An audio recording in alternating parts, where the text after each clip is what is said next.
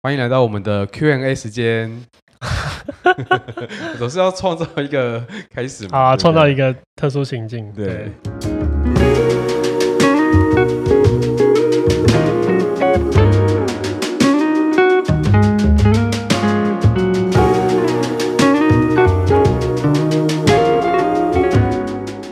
啊，我们先今天来回答这个一些长信嘛。嗯，好、啊，第一封。对，那我们先说明一下，就是我们会依照你们来信的名称，然后去做回应。那如果是全名的话，我们就会可能只取部分。那我们现在先来说第一封信，是立伟的来信。哦，这封信写得非常长，那我挑重点部分跟柏伟说。嗯嗯，麻烦。但这段这一段真的我得多说一点，因为他有一些故事性啊。他在讲的事情是，就是呃，他很喜欢就是那个化妆呃杀人呃化妆那一集啊。你说世界是一场巨型舞会，化妆舞会，化妆舞会。然后他回馈是他想问的事情是：杀人犯能够假装吗？那他里面提到一个真实的假装的案例，在在跳舞的呃跳舞的熊这里面这一书中提到南斯拉夫的。呃，涉足共和国的第一任总统拉多万卡拉季奇，他在总统任内犯下了种族灭绝及战争罪，被国际法庭通缉，却逃到民间当了一个当地的医生，就这样被逮捕。那那个小镇的村民呢，仍然认为他是那个化名为德拉甘达比奇的医生，而不是那位卡拉季奇。那这这本书里面提到了，就是呃，他一个章节去访问当地，那有旅行团推出了就是呃卡拉季奇的逃亡之旅，直到现在的人们依旧不知道他那天为什么到了贝尔格勒，正在那里被抓捕。呃，书中的小镇村民的看法呢，也是我们在台湾要面对的问题。那他其实觉得他的提问就是说，呃，真实的世界就是这样啊，呃。卡拉季奇最终都要被判终身监监禁。那一个人需要为自己的过去负责吗？假装他是不是同一个人？假装的他是不是同一个人呢？人人呢？呃，他的倾这个来信的倾向是要的。那柏伟你怎么看这个题目？其实我觉得这件事情，我也是觉得倾向是要的，嗯，就是落实面来说，对落实面来说，他毕竟确实有犯罪。但是我觉得今天要讨论的东西，可能不会是在这个层面上面，嗯、就是确实他他假装成的那个身份，嗯，也会是他真实的自己。就是我的意思是说，呃，他装出来那个呃小镇的医生嘛，对不对？对。对，他装出来这个小镇的医生，那他确实成为一个医生，然后也对那个小镇的人好，还真的拯救过人。对，他可能也救了好几个呃村民或什么。那我觉得那也是同时他自己。嗯，就好像呃，今天一个杀人犯有没有曾经扶老奶奶过马路过？嗯，可能可能也会有这件事情发生。嗯嗯嗯，对，但他依然还是会做一个很巨大的。就是他还是有产生一个巨大的伤害，然后他为那个伤害负责。嗯，可我觉得这件事情比较延伸讨论有趣的点，就是其实一直以来哲学里面都在讨论一个叫同一性的问题。嗯，就是呃，过去的自己到底是不是现在的你？嗯啊，譬如说呃，这个这个最有名的题目就是那个特修斯之船。嗯，对。那我记得我们之前也讨论，我们也争辩过这件事情很久。特修斯之船的故事是这样，就是有一艘船叫特修斯。然后他每一天出海，那捕鱼啊，或是经商啊，嗯，然后因为每一次出海，他都遇到一些小灾难，嗯，然后譬如说他可能船轨坏了，嗯，然后他就换了一个新的船轨，嗯，然后东西呃东西丢了，他就把它换成新的东西，嗯，然后今年累月之后，这个船它就变得不是，就是所有的零件哦都换掉了一次，对，所有零件都换了。哦那这个换掉之后，这艘船还是不是特修斯之船？对，这是一个很有趣的哲学讨论啊。然后其实有非常多不同流派对它的解释，可是其他本质上，他真正想要讨论的东西是。呃，如果我们每一分每一毫都被更换之后，嗯、那我们还存在吗？吗对啊，譬如说，我们知道一件，细胞全部都淘汰。对对对，譬如说七年之后，嗯、理论上我们所有细胞都更换一轮。嗯嗯。所以你七年前认识的朋友遇到你之后，要说好久不见，还是哎、欸、新朋友你好，对，初次见面，初次见面。对，我觉得这就是一个，嗯、这其实是一个蛮有趣的问题啦。嗯、对啊，然后呃，我觉得。这个问题可以开展来讲，就会变成是我们到底到底有没有办法有一个东西叫做我的存在，嗯、或是我一个主体的存在。嗯、然后因为那个东西的存在，我一直以来从过去到未来，它产生一个连接，所以我永远都不改变。然后不管我外在怎么改变，或者是我的作为怎么改变，那个东西还是存在。嗯嗯，对。那如果说的在呃文学，或者是在它有我们有没有灵魂？嗯嗯，对，或者是有没有一个？但这个辩论里面，他并没有辩论到灵魂这个这个美这个关系吧？对，可我的意思是说，它到底有没有个本体？嗯、本体在本体呃比较浪漫的说法里面，可能就是那个灵魂。嗯嗯，对，所以本体的存在到底有没有办法？所以如果没有这个本体的话，嗯、那过去的我是不是就已经死掉了？就是已经、嗯、已经结束了？嗯，然后未来的我就是新生。嗯，对。那但未来的你可能整个细胞都换掉，嗯、可是你必须你的所有的呃记忆是被传在他们就传递下来了，留下来了。对对对对对。那这也许就是我唯一跟未来的连接。对。那我们再加一个严苛的条件，如果那个人得了那个那个阿兹海默症啊，忘记一切都忘记了，那他是不是一个新的人？嗯嗯。其实还是必须为他做的事情做连带的负责。对，这这有非常多有趣的东西，就是嗯。呃呃，那个 Parfit 就是、嗯、我忘记我是不是某一集好像有提到这个人，就是一个一个英国的哲呃呃伦理学家吧，也是一个哲学家。嗯、然后他曾经就提过很多的关于这样的讨论。嗯，然后它里面有一个很有趣的呃说法，有一个有一个有一个实验是这样，就是呃是有三个双胞胎兄弟，嗯，长得一模一样，嗯，就那种呃同卵三生，嗯，对。然后出了车祸，很严重的车祸。嗯，然后有一个有两个兄弟，这个下半身都坏死了，就是呃这个。颈部以下，哲学家怎么都这么狠呢？对，他要创造一个很严苛的环境，才能符合他想要说的东西。然后另外有两个兄弟是这样子，所以他脑袋还在；可另外一个第三个兄弟就比较惨，就是脑袋已经不见了，可他下半身都是好的。嗯，对。所以接下来科学家就做了一个实验，which 这个是在呃现今的手术好像是真的可以执行得到，换脑袋是？对，换脑袋，然后就把它换上去。哦。然后而且很很很巧，就是一个人用左脑，一个人用右脑。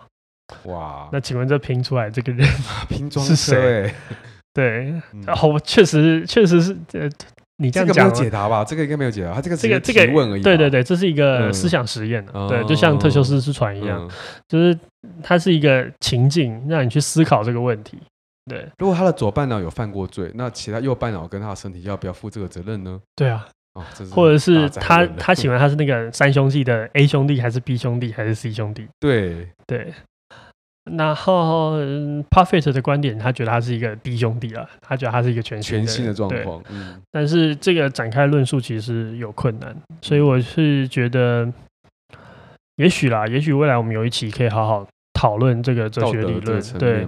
但是我觉得，如果你对就是立委嘛，嗯，如果你对这个题目是有兴趣的话，你可以去找这个呃 Reason and Person 这本书，嗯，对。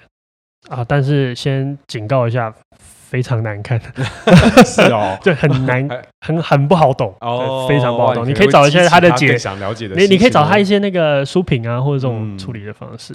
对，好，其实他第二题讲的差不多就是这个道德层面的问题，搞不好我们下次单独拉一集来讲道德好了，因为他第二题讲的是，就是呃，忠于自我到到道德与政治层面这个东西的问题。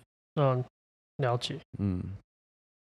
好，那最后就是他在 Before Midnight 听到说，他会建议我们有没有什么建议的读书的素材吗？嗯、我的理解是这样。对，对，你呢？你有吗？啊，你说要建议的啊？他在我们建议，我我以为他问的问题比较多，是说面对就是很多人在推荐素材的时候，呃，他有时候会觉得这些素材是没有经过说明的。哦，然后那我们要全盘接受吗？那他有时候会读到一些他觉得很无聊的素材啊，但是他就觉得这样子很浪费他的人生，对，可能吧，非常的非常的有目标的一个人，我觉得人生很珍贵。我觉得，我觉得有时候有些书是没有办法很好很好懂的，还有顺序，有时候你读错顺序的时候会很痛苦，比如哲学就会这样子啊。哦，对，嗯，哲学哲学就先不提他，我觉得他什么顺序都怪怪的。嗯，对。可是我觉得，如果你觉得这本书对你来说现阶段没有价值的话，嗯，那我觉得你可以去做更好的选择。对。然后我觉得，就我蛮不相信这种权威的说法，嗯，就我蛮不喜欢有人告诉我什么东西一定要做，嗯，对。然后因为因为其实这个世界真的没有什么东西是一定要，没有什么东西是必要的，对。然后我觉得很多时候你我我在追求或者是我期待的状态就是一种自圆其说，嗯，就我觉得你只要专注的追求自身。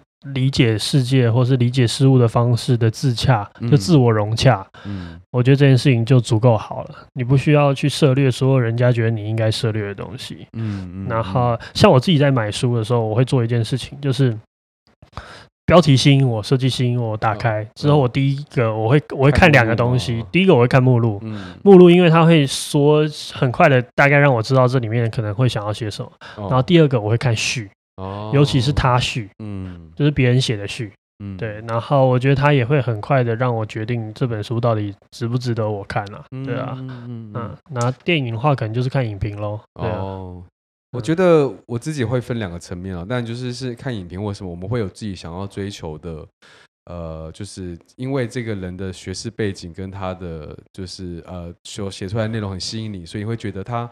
推荐的书也该有他的道理嘛。嗯、那第二个层其实因为我自己是做设计相关的，所以我们在呃求学阶段要读很多根本看不懂的书，老实说。